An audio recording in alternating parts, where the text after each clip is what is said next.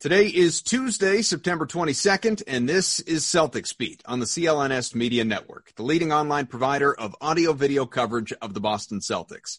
I'm Adam Kaufman, episode 375, featuring NBA writer Sean Deveney from Heavy.com and Forbes is powered by betonline.ag. Go to betonline.ag today for your free sign up bonus.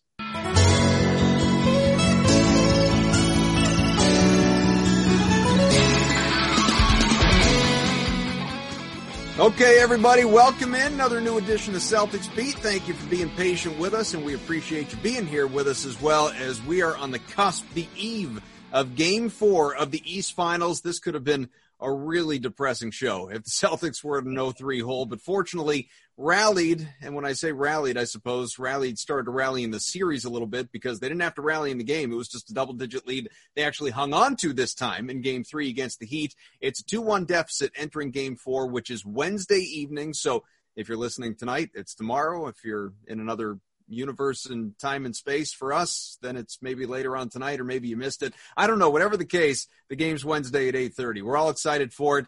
And us all here, we all joining you, Adam Kaufman, and Valenti, producer, sometimes host of the program, and of course, as mentioned earlier, Sean Deveney, NBA writer, long time. He's a good friend of the show as well, has uh, of course been contributing to heavy.com, to Forbes, among other places, and first time having him on during the pandemic. So first and foremost, Sean, how are you? You healthy? Everybody good? Yeah, I'm doing. I'm doing pretty well, and and you know the the confusion over when tomorrow's game starts or tonight's game uh, reminds me of what Mike D'Antoni said uh, about this whole NBA thing that's going on in Orlando. He said every day is Wednesday down here, and that certainly seems to be what it's been like, uh, not just in the NBA bubble, but kind of in general uh, uh, out here in the nation. Yeah, well, every day that ends in Y, I suppose, is pretty much where we're at at this point. You know, it was not my intention to have you on this show for this specific reason. It just happened to time out really well. For anyone that didn't see it, uh, and Sean and I hadn't even chatted in a little while. The last time that he came on the show was, uh, Evan, what'd you say, back in January? January 20th was the last episode he was on. Mm-hmm. So the last time he was on, it was it was just a dump all over poor Gordon Hayward who has selflessly put himself out there to say, I'm staying with the team in the bubble. I'm going to miss the birth of my fourth child because I am just so committed to this team. Well, back on September 17th, which uh, at this point in time was not that long ago, obviously, what, less than a, a week, uh, NESN put up an article, you know, just, it was, uh, you know, for the purposes of, of, uh, what's the word I'm looking for? I mean, SEO basically. Really uh, aggregating like they normally aggregating, do? Aggregating. That's exactly. Yeah. Thank you. I'm, I'm super tired. Aggregating an article. Uh, Kevin Garnett believing that the Celtics are, are better off without Gordon Hayward. And, and who am I to go against KG? But Sean here quote tweets that and says, I've been trying to tell Kaufman this for years now.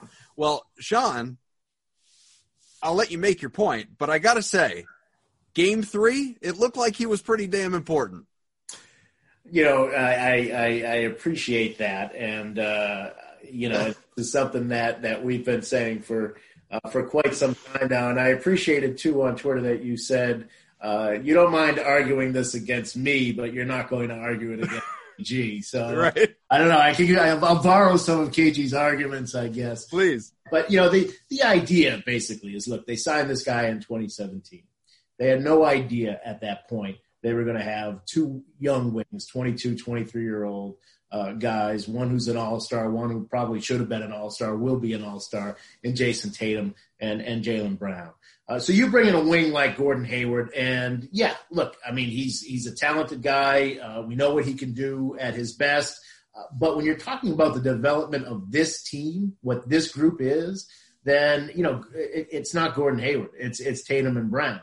Uh, and so you have a guy who doesn't necessarily complement what those guys do. Uh, and because of that, you know, it, it is a little repetitive. I don't think the lineup of having those three guys on the floor at the same time is, is, is great. You know, I just don't think that you, that, that those three guys with Marcus Smart and Kemba Walker, you know, I you want to have somebody else who differentiates between uh, uh, between Tatum uh, and Brown. You think of, of, of Golden State, I think is a great example where you have Draymond Green. You want a on green type, and and and he's he's a unique guy, so that's not those aren't growing on trees. Uh, but you want that type of guy uh, rather than somebody who is sort of like just another Jaylen Brown and, and and Gordon Hayward and another. I'm sorry, Jaylen Brown and, and, and Jayson Tatum.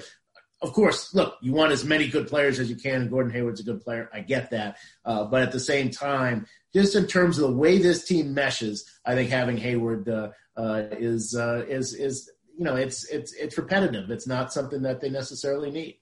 So here's where I'm at with this, and okay. I'm rehashing things that I've said in the past, so I'll be brief. One, no one in their right mind expected Gordon Hayward to be Utah Gordon Hayward in Boston statistically speaking, volume wise. Like he wasn't going to come here and give you 20 plus points per game, at least, you know, and again, when he was signed, Kyrie Irving, Al Horford, it was a different looking team, obviously. Some of those young guys that you just mentioned who are going to hopefully come into their own. Hayward, efficiency wise, hopefully was going to be that guy and then somebody has, by the way, this year when healthy.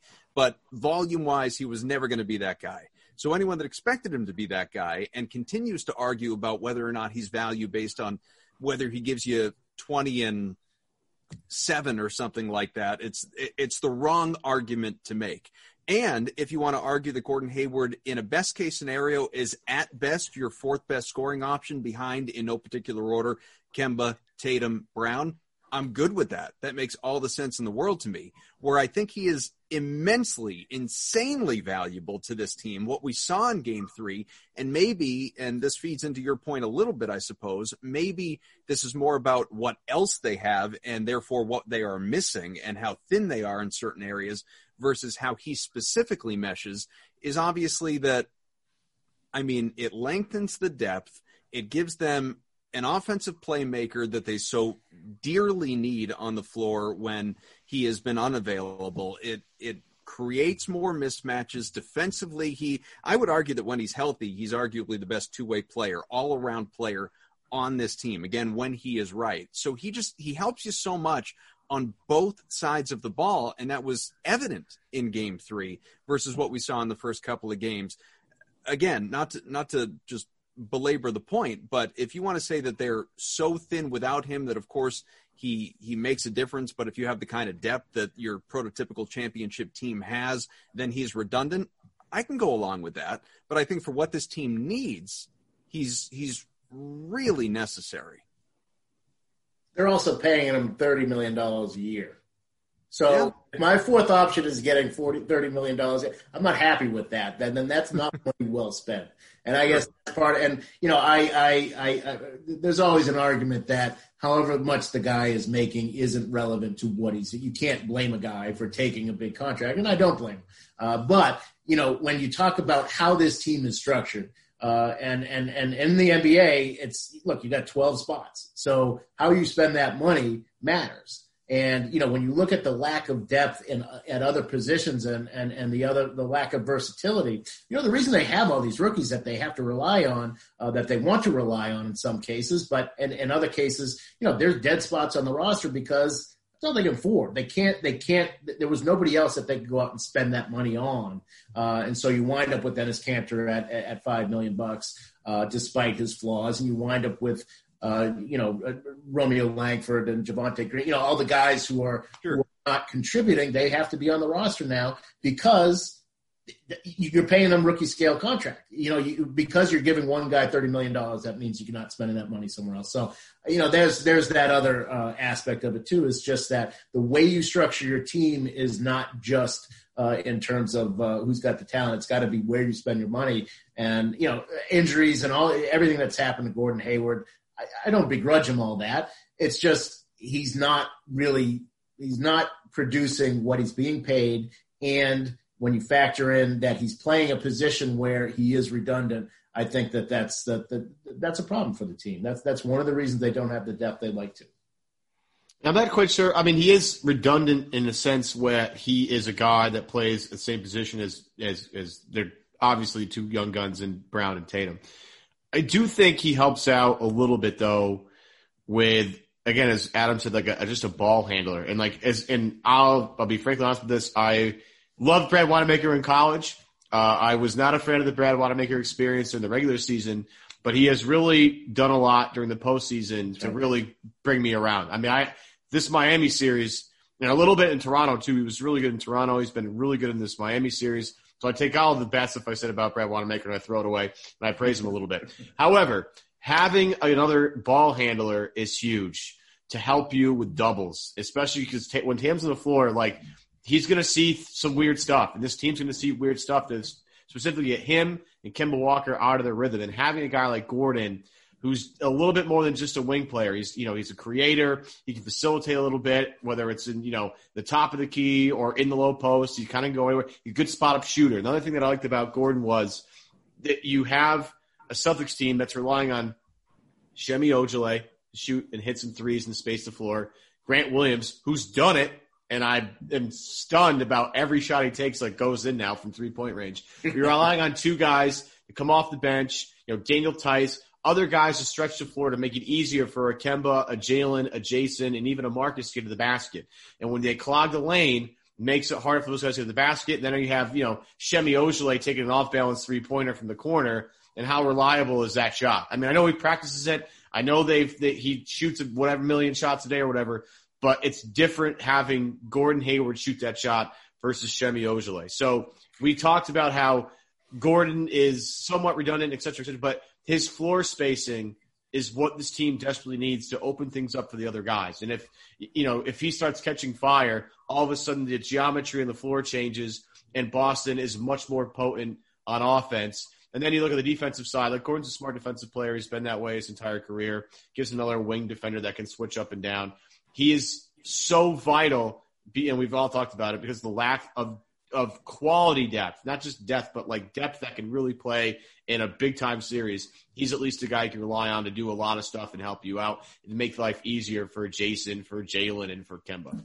Yeah, and I think this is something that we did talk about in January. Actually, was I I don't mind having Gordon Hayward be your sixth man. I think that's I think that's an mm-hmm. ideal role for him. I'd rather have Marcus Smart as a starter and then have Gordon Hayward, who you can come in and and you can say you can see whatever the weak is in the in the offense at that point. Do you need more ball handling?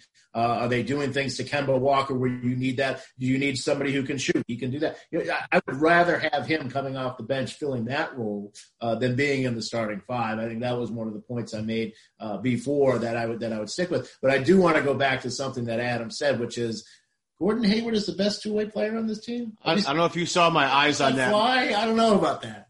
Sean, my eyes got real big on that. That is not even. Come on, I gotta now, go back Adam. to that, Adam. All right, that was that was bad. Second, second was real bad. Brown. How about that? Are we not? Are we just not going to give Tatum? Jayson Tatum any credit at all whatsoever? I'm not. I'm, I'm not there yet with him defensively. Are you kidding? Right. Watch the look, game. He's, he's he's at he's had a much better year. He's really grown. I'm just I'm not ready to say that when he that it like fully healthy, fully healthy, that he's a better defensive player than Gordon Hayward. Tatum's the best defensive player not named Marcus Smart in the team, but he's getting close to smart territory because of his length.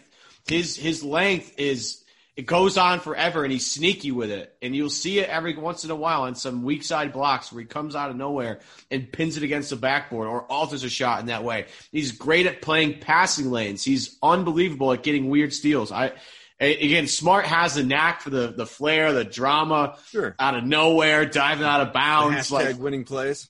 The one where the the one where he stole the pass, like the cross court pass against Philly, like jump up in the air while in midair, threw it to the front court, and uh, like that's the stuff yeah. that Smart does that only he can do. But Tatum makes a ginormous impact with his length almost as much as Smart does, and it's it, it takes and he's a really good off-ball defender, really smart, really watches everything. Yeah, yeah it's yeah. it's and really I, kind of fun. It's unbelievable to watch. And I think Brown is probably the best one-on-one defender. You know, best uh, you know versatility in terms of guarding in the post, guarding on the perimeter. Yeah. Uh, you know, uh, I, I, would I would agree that that that Tatum does a really good job off ball, and Marcus Smart. You say at the flare. I would say Brown in terms of uh, uh, you know who I'm going to stick him on their star and expect their star to struggle. I'd say Brown's the guy. Uh, I wouldn't say I don't know two way player. We're going to say Gordon Hayward. We'll Gordon get back, Hayward's obviously, like to, you know, to spend more time on this series in, in a moment. But since we're on Hayward, and I, I, was just I was thinking about this earlier, and I tweeted it out. It, it's it's kind of crazy to me that, and I don't know, maybe there's more of this across the NBA than I even spend time thinking about. But just to be focused on Boston, obviously, and how intensely passionate and polarizing some of these arguments have been in recent years. You know, like Kemba, you know what he is, and everybody universally knows what he is, who he is, and I think generally agree. You know, Enes Kanter, we know like, oh, he's a, a good enough offensive player, solid rebounder. He's a sieve defensively. Like for the most part, we're on the same page with who these guys are. But the arguments that went on literally for years pertaining to Al Horford, you know, pertaining to Marcus Smart, still do to some degree with, uh, you know, the three pointers, even though he's a much improved three point player, uh, three point shooter. And and now it's you know it's on to Gordon Hayward and has been for a couple of years. I think largely because of the injuries and again the contract versus what the numbers are. And I, I don't know is is that next guy that we're that that people are going to be so rigidly on sides about? Is he on that roster? Like, is it Grant Williams? He's really the only guy I can think of. Is it Grant Williams that that is is overappreciated in some corners and underappreciated in others, or is that next polarizing guy Sean not on the roster yet? I, I probably Romeo Langford. Let's let's uh, let's there you go. go. I think he, uh, he he has the potential uh, to be that next guy. A good scorer who hasn't figured out how to score, uh, a potentially good three point shooter who hasn't figured out how to be a three point shooter, uh, a three and D guy who does some of the D, no three yet. Uh, so I, I, am curious to see. I think Romeo Langford is my candidate for that. We get that guy at 14, Sean. You just got to do it. Although yeah. the, to, to bring it back to this series, yeah. the Tyler the Tyler Herro pick is just so tough. And, and look, yeah. I like Romeo. Like I am a Romeo fan. I, it's going to take some time with him. I see what they were looking for with him, and it's just going to be some.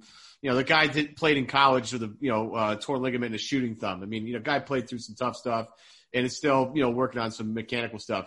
But if you had Tyler Herro in the Celtics, wow. Yeah, but at least wow. they were they were they were a PJ Washington. Say, I can't believe from... they missed on him. You know, like no, you can I, sleep at night. Yeah, but they're I mean, the they, they were the next pick. And yeah. the all the rumors were Danny they, was that was yeah, the guy they, wanted.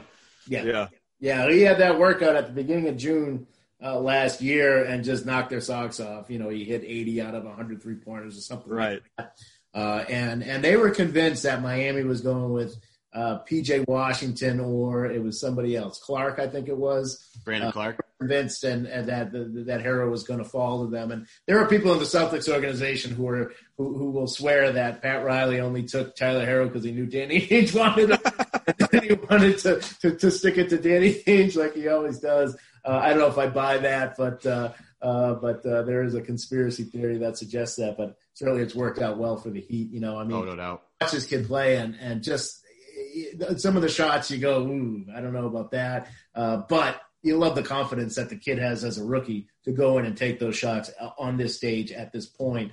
Uh, and uh, and and you know when he gets hot, man, there's there's there's nobody. They think he's they think he's you know the second coming of Klay Thompson, and and and I can see some of that uh, certainly with him with his, uh, his he's actually ahead of Thompson at this point in his career. Uh, you know, Thompson was much more of a pure shooter and and not really he had to develop some of the other stuff in his game. I think Herro has more of that stuff in his game already uh, and can kind of build it from there. Folks, before we uh, get into the series, want to take a quick break. Tell you that the wait is finally over. Of course, football's back. A couple weeks into the new season, you might not be at a game this year, I realize, but you can still be in on the action at Bet Online NFL futures, the defending champs, Kansas City Chiefs plus 500 to repeat, win again. Ravens plus 500 as well. So right there, led by the reigning MVP Lamar Jackson at the top of the list. Seahawks, who of course just handed the Patriots a crushing last second loss, plus 900. The Saints, who uh, have not performed very well, quite frankly, plus 1200. The Niners plus 1400, but riddled by injuries, plus 1600 for Tom Brady's Buccaneers, who finally won a game, even though he hasn't looked so good. And the Patriots, if you believe Cam Newton's for real and you're thinking they're for real, plus 2,500, longer odds to win a championship, but maybe worth putting a couple shekels into. Bet online, it's going the extra mile to make sure you can get in on everything imaginable this season, from game spreads and totals to team player and coaching props. Bet online gives you more options to wager than any place online. You can get in on their season opening bonuses today. Start off wagering on to win division championship futures today. Everything is obviously available to you. Head to Bet Online today. Take advantage of all the great sign up bonuses. Bet Online, your online sportsbook experts.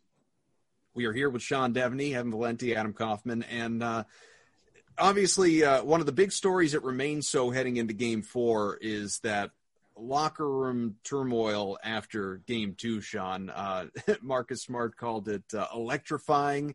He said, uh, "I wish I could think of the quote exactly, but it was something to the effect of, you know, you for." For there to be a rainbow, it's got a storm first, whatever, something along yeah, those lines. Yeah, hates, yeah. You know, hates to obviously hates to lose more than he loves to win. I mean, the guy, the guy was a quote machine when he met with yeah. the media earlier this week. And it's one of those things, we all know this working in the media or just being sports fans. It's one of those things that if it works out, it galvanizes you and it's great and everybody says says how productive it was, and then you have idiots like me joking, hope they fought in the locker room after they won game three, too. Let's keep it up. And then, of course, on the other side, if it doesn't work out and they come out and they lose by 10 in game three, it's, well, this team is just, as, as Gary Washburn tweeted at the time that it was going on he's standing outside the locker room they're imploding like this is this is a problem everything's going to hell danny's going to need to shake it up this offseason and uh, so it's it's those narratives follow the results. But obviously, we saw the victory and we saw how together this group continues to be in the videos that are out there at Disney and all of that. What does it all mean after a four day layoff going into game four, you think? Yeah, I mean, I, I, I, don't think it means much. I think uh, the four days off, you know, there's there's a, the, the, the theory that they'd rather play the next day. You know, you win a game, you want to get back out there and, and continue doing what you're doing. I think this team, you know, given what the last and really going back to the Toronto series where they just had a lot of trouble holding leads in that series as well. Uh, you know, getting points, scoring points, that was physical. Uh, everything was difficult in that Toronto series. And they come into the Miami series, and things are easier until you get to the last five minutes uh, of, of each of these games. And really, even the one that they won, uh, you know, the last five minutes did not go well. Um, so, you know, I think that, that, that having a few days off here and getting away from it is probably uh, as well timed as it could be for them. So, uh, you know, I think that, that, that getting a chance to sit down and just watch film, um, you know, get get get some of that uh, uh, that tension that had built up, get get all that stuff out, uh, be able to come back and, and and just start over a little bit in this series. Uh, I think that's huge for this team.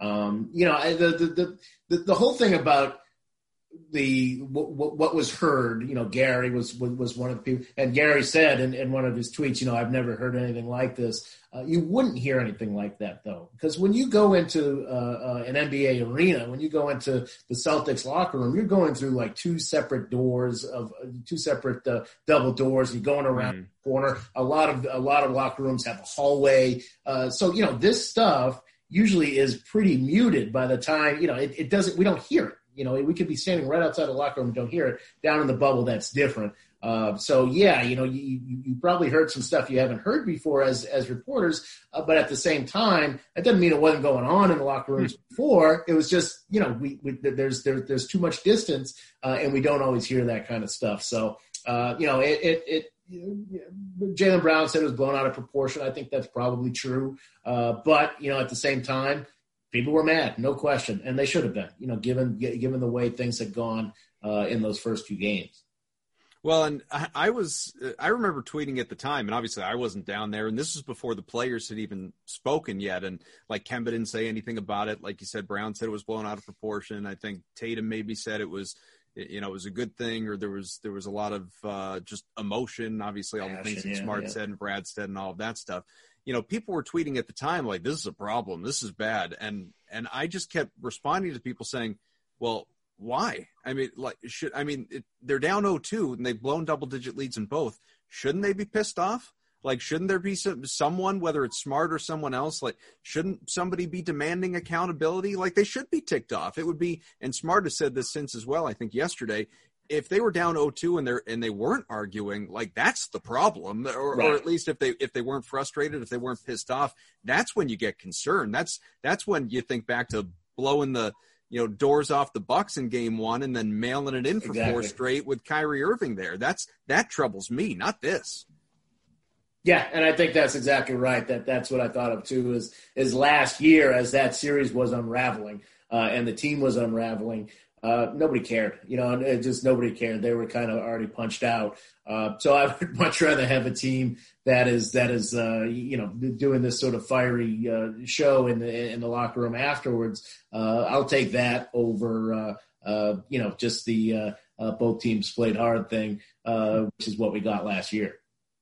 Yeah, it's got to be a sense of accountability. I mean, there really has to, and, and the fact that it comes from Smart, there's no shock, I think, to anybody right? You know, he's he's the energy guy, and he's a guy that's that's going to hold people accountable, which I like, and I've always liked Smart for a lot of stuff. And you know, his leadership on, on the floor has you know been evident since the first time he took the floor with the Celtics. And I know Marcus Smart for captain, Brad. Just do it. he doesn't do that. I mean, I know, you know, we're all begging anyway. for it. He's not going to do it. But I mean, there's look, there's all sorts of leaders, right? And they're, and they're just, you know, like Al Horford was a, a, leader, quote unquote, but it wasn't a vocal guy. He's a guy that does it more by example and on the court and talk, taking guys aside and doing it on the down low. I don't think Kemba, you know, Kemba is a great guy to have in your locker room and is a good leader, but I don't think his, you know, his, uh, his, his choice of, of motivation, so to speak, is to get in your face and get all and, and to yell at you. But Smart's just one of those guys who's a fiery guy.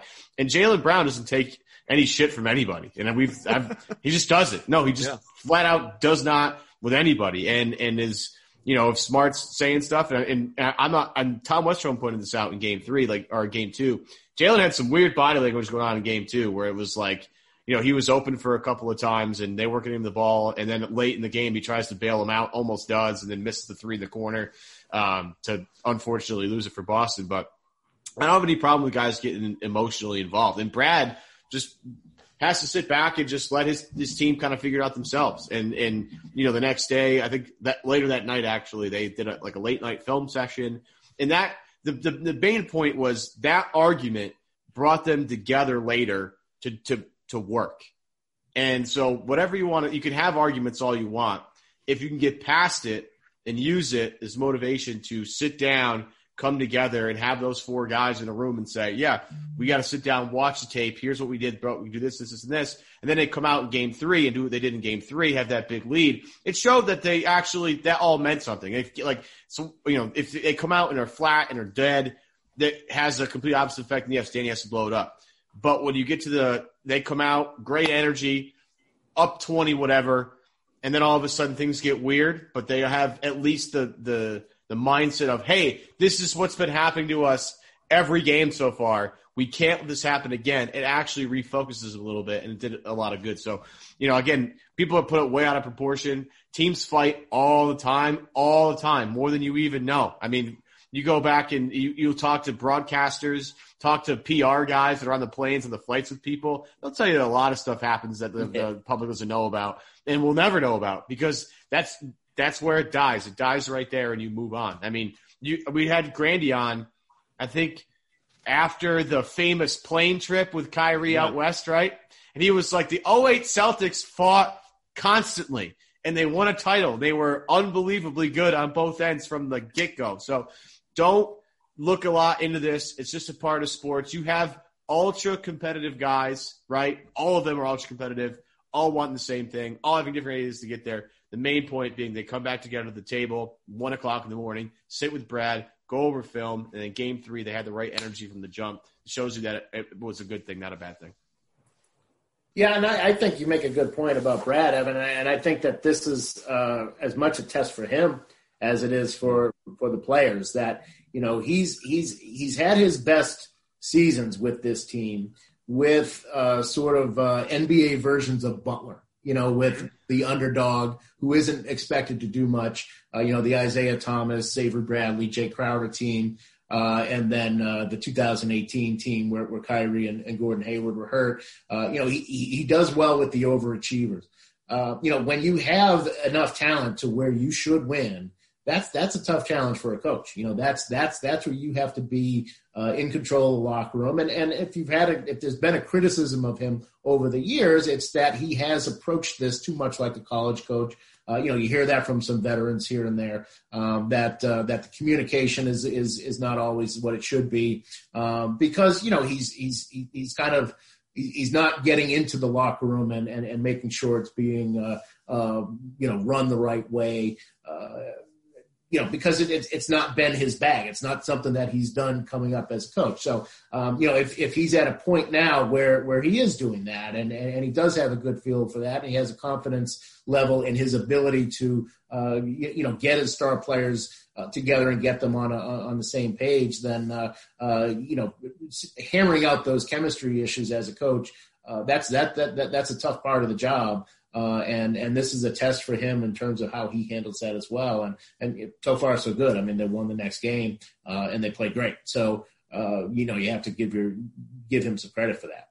You know, I mentioned all those polarizing players, and I you know probably should have included obviously Brad Stevens, the coach, because as soon as they lost game two, that's when it was just a firestorm on Twitter, as it so often is whenever, you know, a team underachieves. But you see it more often than not with Brad Stevens and the Celtics because I think he is universally uh, across the league regarded as one of the better young coaches. Um, he's been around for a while now. He's it's I mean he's still young compared to say a Gregg Popovich, but you know he it's not like he just got here. He's been around for a bit. He was just extended. He's going to be around longer and probably even beyond that. He he loves Boston. Celtics love him. It's a winning combination in that sense. But the complaint from people obviously is but what has he won? And I would say, well, he's been to the Eastern Conference Finals. This is now three times in the last four years. It's not like the guy's a pushover, but people look at it and say, fine, but they get there and they lose. Now, the first time you had LeBron James on the other side completely overmatched, there was no chance. You know, that next time,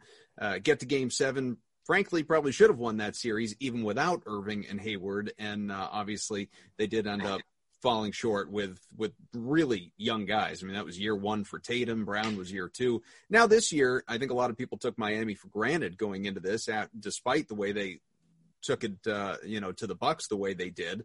But this is an incredibly hot shooting team, a versatile team, a deep team, just a really talented team that is beatable. We've seen that. I mean, Celtics could be up 3-0, they could be down 0-3. I mean, this thing could go either way through these first three games and they just happen to be in a 2-1 hole. But it keeps coming back to brad whether it's you know people attacking a lack of adjustments or people just saying what the hell basically with no further explanation needed. It's just why are you losing? Why are you blowing leads? Why are you doing x y and z with the rotation? Why aren't you using a timeout here as opposed to there? Why'd you use that challenge there as opposed to there? The man is the team loses the man goes under attack. And I guarantee if and when they lose this series, it's going to be fire Brad Stevens from the vocal minority on Twitter and on social media. And so, you know, I'm still, I'm a Brad guy. Evan's a Brad guy. I think you're a Brad guy, and, and a, a lot of us are. But are there any justifications to the argument on the other side feeling that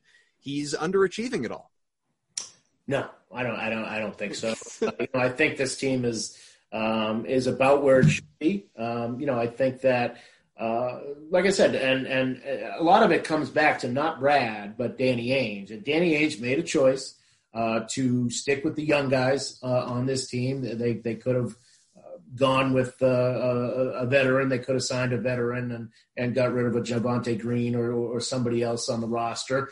Uh, and and and they could they had they had that opportunity that they could have done that either at the trading deadline or by signing somebody uh, uh, after uh, in that whole free agent mix. There wasn't anybody great available, but they, they could have done that. That was a, an option. Um, and you don't and, want Marcus Morris back on the team? Well, uh, how about Markieff? Could have, you know, could have signed Marcus, Crawford, right? Had Markieff, right? I mean, keep one.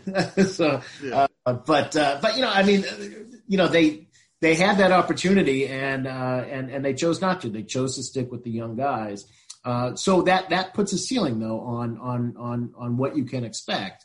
Uh, and I think that the Eastern Conference Finals for this team, if you if you had looked at them to start the year and said this is going to be the roster uh, when the year ends, uh, in September. I don't think anybody expected that, but uh, but uh, you know when, when when the season ends in, in the Eastern, you know if, if you're in the Eastern, Eastern Conference Finals, that's good.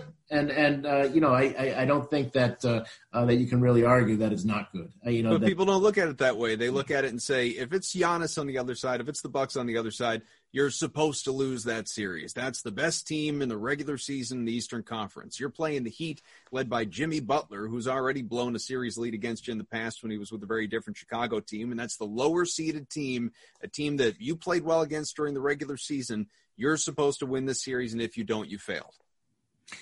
So you're going to fire the coach? I mean, that, that, that I know you're playing devil's advocate there, yeah. but uh, you know, I, you know, it, it's, uh, you know, to fire the coach for that. I, first of all, I don't understand any of these teams. Indiana firing Nate McMillan. Yeah, playing in this bubble. I mean, you're you're playing. You're playing. You, you had four months off. Uh, you had a team that, that was playing well, that was playing without Victor Oladipo in there, and then and then you're going to come down and, and you don't you don't do uh, wonderfully in the playoffs. You're playing in a bubble in a, in a, on, on the Disney World campus. Uh, I, I, just you know to to to take any of that and to treat it like it's a normal season and we underachieved nothing's normal here. You know, nothing's normal here. And and so uh, you know that that that would be point number one. But then specifically, I think look, it, it, even if this had been a normal season and, and the Celtics were to end at the end of May in the Eastern Conference Finals, I think you'd have to be uh, good with that. If Miami is a team that that that gets hot, beats Milwaukee the way they did uh, pretty handily, uh, and then uh, and then comes in and beats you in the Eastern Conference Finals. I think you tip your cap and you say, you know what, we're going to be uh, pretty good next year. Miami might be good next year. Uh, we'll probably see them again. Yeah, most and, people and, just think they're playing for the right to lose to the Lakers anyway. Yeah, well, uh, look, if pe- some people are stupid, some people have weird opinions, and I'm just gonna because if you watch not on watch, Twitter. Come on. Oh, right, right. It's only only legit opinions on Twitter. Um, but I like, threaten to quit Twitter at least once a week, and I swear one of these days. I can't. I can't. I'm do out. It. I can't. I can't quit Twitter. It's just too much. Uh, too much fun sometimes with some people. But with the Brad stuff, like you know, Brad clearly makes adjustments. But what people don't understand is there are people out there that have to execute said adjustment. Like right. It, I don't think that Brad's asking Jayson Tatum to sit there dribbling the ball out, you know, for 17 seconds when there's 19 seconds left and want him to take a step back three with the game on the line. Like that's probably not what he was looking for. He's probably looking for a little bit more motion than that. But you know, that's the players are on the on the court doing what they can. There's two sides of this coin, and actually, Sean bringing up Danny Ainge, his construction of the roster is also needs to be calculated here that people don't really think mm-hmm. about. Um, but when it comes to execution on the floor. Like Brad can do all he wants, right? He can set up the perfect zone for the out of bounds play. He can bring in Tacko Fall to guard the inbounds pass. But Kyle Lowry still got to make a pass to OG Anunoby across the floor in the corner, and OG still got to hit that shot. And With so as second left, and, and as people were going bananas, and I heard, some, oh, you should have this, this, this, and this. And yeah, you could make that argument. But that's a weird argument to make when Kyle Lowry just threw the ball over a seven foot six guy to a guy across the floor. And, and by the way, like there was a late contest, but it was somewhat there. And and OG just hit a great shot with 0.5 seconds left. Sometimes yeah. the other team does stuff that's just remarkable. Like the Jimmy Butler three at the end of game one to force it or was it end of game beginning of game one to force it into overtime or end of game two? The the, the fadeaway three in the corner. That's and Kirk Goldsberry pointed out that's not a good shot for Jimmy Butler. He rarely makes that shot, but he made it. Congratulations. His shot later in the overtime when he hits it over Tatum and just throws it up because you know he's I'm getting fouled, I might as well throw it up, and it hits off the glass and one. That's a great shot by Jimmy Butler. Sometimes, especially now in the playoffs when everybody's good, Okay? You're not playing the Charlotte Hornets anymore. You're not playing the Knicks anymore. You're not playing this broken down Golden State team anymore. You're playing teams that are really good. This this Heat team is excellent. Jimmy Butler is nails to the end of games. Sometimes the other team makes a play. And you, what you do is you tip your cap, say, great yeah. job, go back to the drawing board, and come up with a couple of the, the beauty of Brad, and the one thing I love about Brad, and the one thing that drove me nuts about Nick Nurse, and I love Nick but his antics to the sidelines drive me through the wall. I mean, I really can't take it. Brad's demeanor of like whatever, uh, it's never up or down. It's always right. here.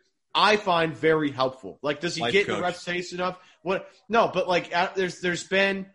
I, I, forget. Maybe it was the Gerald Wallace to Jeff Green shot in Miami against uh, against LeBron, where Gerald threw it very similar to Kyle Lowry yeah. and uh, uh and OG, where he throws the ball inbounds to Jeff Green. Jeff Green takes a fadeaway three into the front row in Miami, and he buries it. And if you look at Brad's face, Brad just was like stoic, and like just walked up the floor.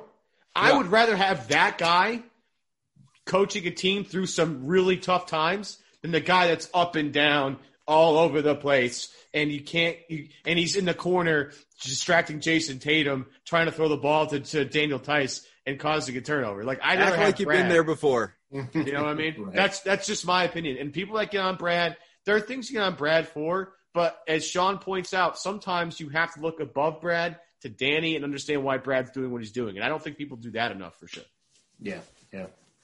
He's not infallible. No one's asking him to be. It doesn't mean you fire the guy when things don't go right for a particular game or series, especially when Yeah. they're just you know justifiable reasons. But in the interest of time, I want to hit on this. Uh, Adam Silver, uh, commissioner, of course, for the NBA, told Bob Costas on CNN that his best guess. I don't think this should shock anybody, by the way. His best guess is that next season will begin in January at the earliest. The uh, NBA goal to read from Marc Stein's tweet for 2021 is Silver said remains playing a standard season, meaning 82 plus playoffs. Uh, Silver, though, acknowledged to Costas that it will be most likely a 2021 season will go no games played in 2020 after completion of the NBA bubble season in October. Now, when, and this goes back months at this point, when the initial reports were this is what we're doing with the bubble and blah blah blah blah blah. Next season should start at the beginning of Jan or uh, December. I said no chance. There's best case scenario Christmas, and then a few weeks ago, Shams or whomever it was had the report that now they're looking at a Christmas start for the start of the season. Now we're getting this early January in all likelihood, and hopefully it doesn't get pushed back again. But yeah, uh, obviously. I mean, this they were never going to start this thing right away, two months after, and also everyone is, it, despite the fact that, it, despite what you're probably seeing on all, you know, to everyone listening on on your social media pages or what you may be doing yourself, for that matter, we are not clear of this thing, not even remotely, and there's no vaccine to speak of yet, and even once there is, it's going to take months until it has gotten to everybody you know, NFL is probably going to be in a postseason bubble. We know baseball is going to be in a postseason bubble. Once you get into the winter time, which again is what we're talking about here, there's not only COVID concerns, but it's going to be flu season. And anytime anybody has so much of the or a sniffle, it's going to, oh my God, what do they have? Get them away from me. We are not even near, Sean, this, you know, being at a point where we're talking about like, well, Celtics are opening up January 2nd against the Lakers, and guess what? Full house at the Garden. Right, no right. chance. I wouldn't be surprised if they're back in Orlando. Yeah, I, I mean, and and you know the whole thing. The reason we're having a season in a bubble right now is to try to protect as much revenue as as they can because Oh, yeah. It's money first. And a disaster. You know, it would have been a disaster for uh, the league and for the players. You know, because the way that the, the the CBA is set up is it's it's a split. You know, whatever money comes in, owners get half, players get half, and there's Mhm. mechanisms in the contracts to make sure that it remains that way. Uh, and and you know they they needed to protect as much of that as they could. They've done that for this year, and they're gonna have to do it again next year. Uh, and and they can't afford to do it without fans. It, it, it's about forty percent of the revenue comes from uh, fans in the stands and, and and the parking and the hot dogs and all that sort of stuff. Uh, and you, take that away again, uh, then you're going to have long-term ramifications in terms of how these contracts play out, what free agents are getting. Um, you know, they, they, they really the league cannot afford to go through that again. Uh, so they're going to push it as long as they can. I wouldn't be surprised to see, you know, maybe um, where you have multiple bubbles to start the season. Uh, you know, maybe four bubbles. Uh, that that that sort of situation. If there's a way to logistically make that happen, uh, and then and then and then once there is a vaccine, once there is uh, a chance that you can get people back in the stands, then uh, then play out the rest of the season that way.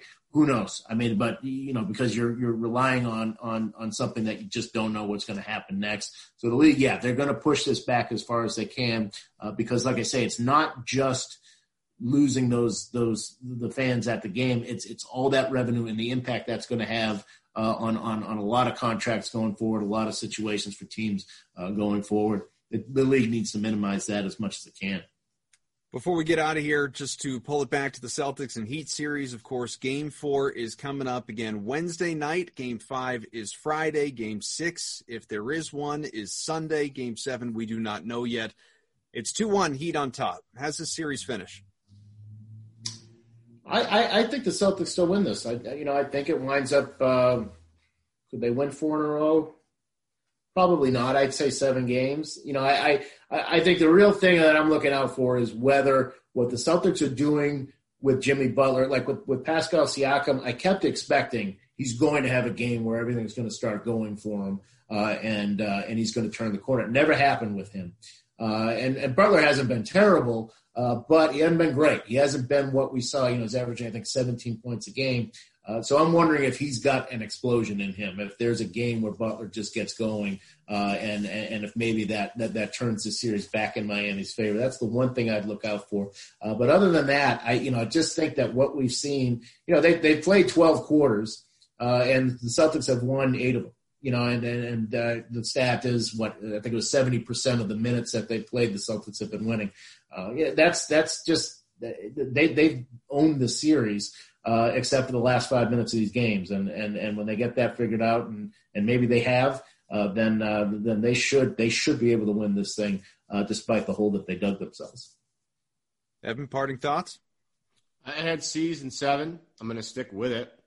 I guess my only question would be when the hell does the Jae Crowder regression back to what he normally is come? Yeah. because because I saw contracts in the NBA. What are you talking I saw, about? I saw that guy. I, I I know Jae Crowder. I watched him, and it was like, oh, this Jae Crowder can hit, but then it comes crashing down to earth. I haven't seen Jae Crowder come crashing back down to earth yet. I know they tweaked his shot a little bit. You can see it a little bit with his finish, how he finishes in the stance, but you know, they already have enough three point shooting, and you know, between Duncan Robinson, who's just ridiculous, uh, Tyler Herro who can really fill it up. You know, Dragic has been really clutch this entire uh, you know postseason, but especially against the Celtics. You know, they have a lot of great three point shooting. To get it from Jae Crowder too is what stings the most. I would rather see it from Kelly Olynyk because I expect that, but like Jae Crowder being red hot for like an entire postseason just makes my blood boil just a little bit. I know Kelly's got a game seven against Washington in him somewhere, so I'm always waiting for that. This hmm. whole like Jae Crowder will never stop shooting well experience is just driving me nuts. But other than that, you know, I'm all right. Yeah, I had uh, what do I have? Celtics and six coming into the series. Yeah. I think. I obviously, feel better about seven at this point, but uh, I'm I'm still going to go with the Celtics. I still feel good about them. I just think we've seen too much good in the first three games over the bad that uh, you know I'm going to remain confident. And if if ever you know in the in the point zero zero zero zero zero zero zero zero zero zero zero zero zero one percent chance that Brad Stevens finds himself in need of work, I will uh, happily hire him as a life coach. I want Brad on my team. That is no question about that. But that's going to uh, about do it for us here in this edition of Celtics Beat. Again, show is brought to you by BetOnline.ag. Go to BetOnline.ag today for your free sign up bonus. Sean Deveney, of course, good friend of the program. You can find his work heavy.com and Forbes. And Sean, always appreciate you hopping on. Appreciate the time. Great talking to you guys. All right, for Sean, for Evan, I'm Adam. Thank you so much. Let's go Celtics. Even this thing up. Keep it interesting.